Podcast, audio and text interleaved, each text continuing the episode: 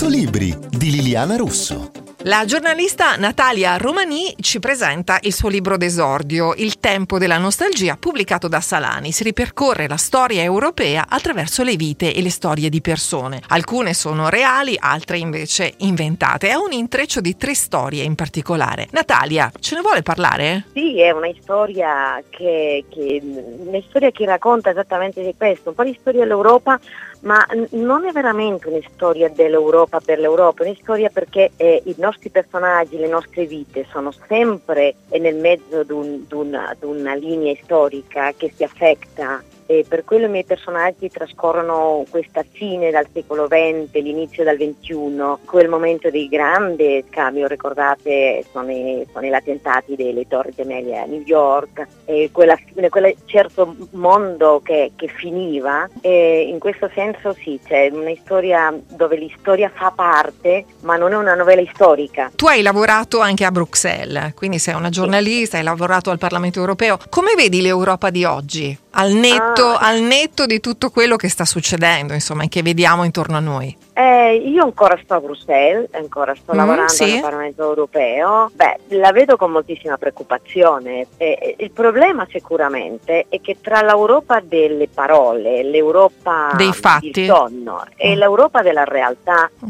c'è una distanza che, che, che ha una tendenza all'infinito e qui per me è tutto il problema. Cioè i politici europei fanno quello che possono, non è che sono cattivi, non è che no, no, c'è una grossissima difficoltà perché finalmente il progetto europeo è un progetto di stati e gli stati ognuno ha la sua propria agenda. Io penso che il progetto dei cittadini europei è un progetto che ancora non esiste per quello quando noi cittadini riguardiamo l'Europa come una fonte di, di valori, eh, dopo la realtà, si, la realtà, è molto diversa, è la realtà molto dura, è molto difficile anche, le, anche di, di, di, gestire politicamente, per quello capisco che c'è una decepzione, una frustrazione enorme. Io chiuderei con eh, una cosa che lei scrive nel libro che mi è piaciuto molto, l'immaginazione è l'unico rimedio contro la solitudine, memoria e immaginazione non si possono separare ricordare. È sempre un modo di immaginare. Sì, sai che quando ho scritto questo, quello che non sapeva è che eh, le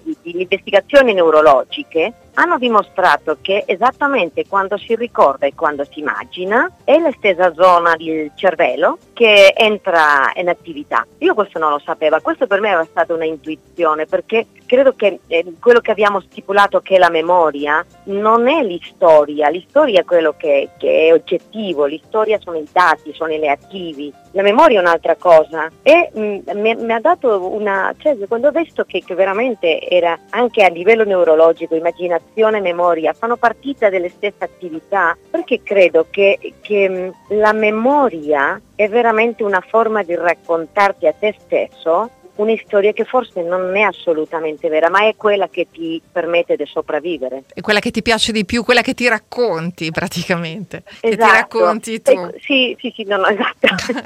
Va bene, grazie allora a, a Natalia Romani, eh, Tempo della nostalgia, pubblicato da Salani. Io sono Liliana Russo e a tutti buona lettura.